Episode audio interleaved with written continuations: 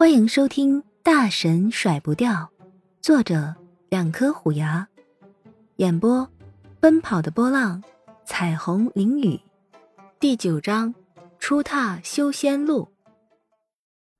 小狐狸觉得心头暖暖的，他对着自己说了两次谢谢。其实沈月雪是小狐狸的主人，如果沈月雪想要，小狐狸也没办法拒绝。唉，算了算了。我今天就大出血，再送你一件好了。小狐狸虽然脸上肉疼，但是雀跃的动作出卖了他内心的欢喜。在挂满武器的墙上看了一会儿，犹豫了半天，小爪子一指，一根长剑漂浮了起来。只是长剑布满了铁锈，而且上面还有很多的缺口。沈月雪知道，虽然这长剑并不出众。不应该说很惨，很寒酸。但是再看那墙上挂着的其他武器，不是三角形的大锤子，就是弯了两个弯的大弓。沈月雪的心平衡了，这长剑已经算是其中的翘楚了。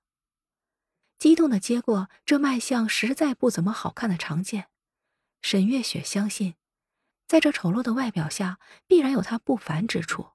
这把剑现在给你。实在是有些早了，但是，唉，算了，你先凑合着用吧。以后啊，我再给你找个好的。沈月雪听了小狐狸的话，内心暖暖的，忍不住将小狐狸抱在怀中。十月，你真好。小狐狸脸色发红，挣扎道：“你你你别转，别转，哼，我晕。”沈月雪听到这话，停了下来，才听到十月正色道：“这把剑非常的厉害，你记住啊，千万不要召唤里面的东西。”沈月雪听了一脸茫然，什么东西在里面？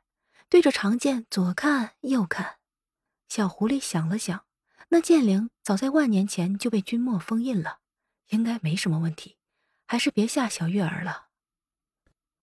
没事儿，呃，听不懂也没关系，那家伙出不来的。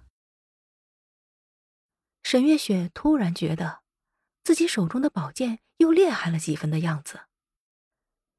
夜深人静，小狐狸已经趴在床上睡着了。沈月雪太兴奋，不愿休息，打开刚刚到手的储物袋，拿出那本《完美修仙是怎么炼成的》，小心的翻开。只见一行醒目的大字标记在上面：“蝼蚁之躯，与天争命，可叹，可笑。”这一行字入目，沈月雪突然觉得心神震动，整个人都在颤抖。这字间蕴藏的力量太过强大，沈月雪想要合上眼睛，却无论如何也做不到。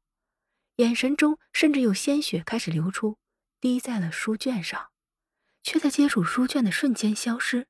好像被吸收了一样，血液消失之后，沈月雪的眼前出现了景色的变化。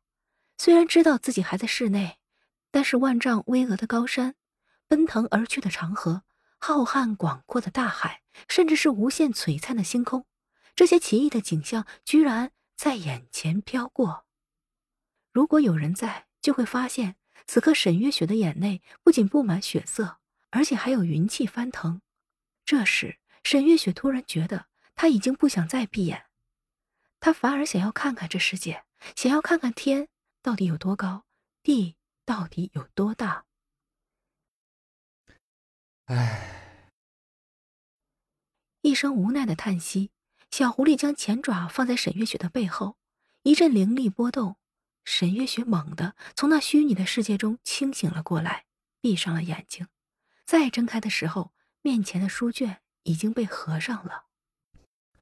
如果不是我感觉到你的气息不稳，再让你多看十息，你的经脉就废了。如果不是小狐狸的识海里有沈月雪的一缕神识，甚至连他都不可能发现沈月雪的不对劲。啊，十月，我刚才是怎么了？沈月雪茫然问道，对刚才发生的事情心有余悸。你可知道，你们凡人修仙修的到底是什么？十月问道。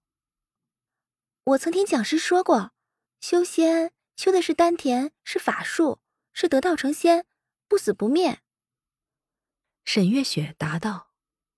小狐狸听完，突然呵呵的笑了。小狐狸叹道：“呵呵呵，这些东西也就骗骗你这样的小姑娘。仙不死不灭，这个世界远比你现在知道的还要复杂，还要广阔。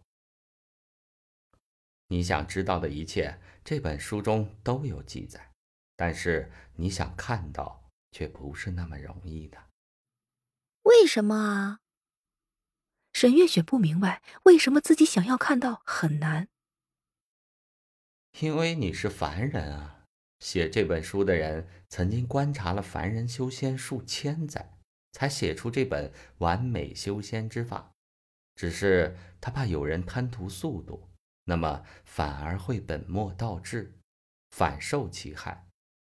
所以只有你进入相应的等级，才能看下一阶段的修行之法。沈月雪现在完全已经被震惊了，什么？这不是跟游戏里升级了才能学习相应的功法一样吗？而且听十月的意思，写这书的人至少活了数千年。沈月雪知道，修仙者即使是到了最高的大成世界，也只有千年的寿命。那么，写这书的人难道是个得道成仙的高人？想到这里，沈月雪如获至宝的捧着书，心中万分激动。有了这本书卷，他一定能成功，一定能保护好母亲。十月，我想要变强。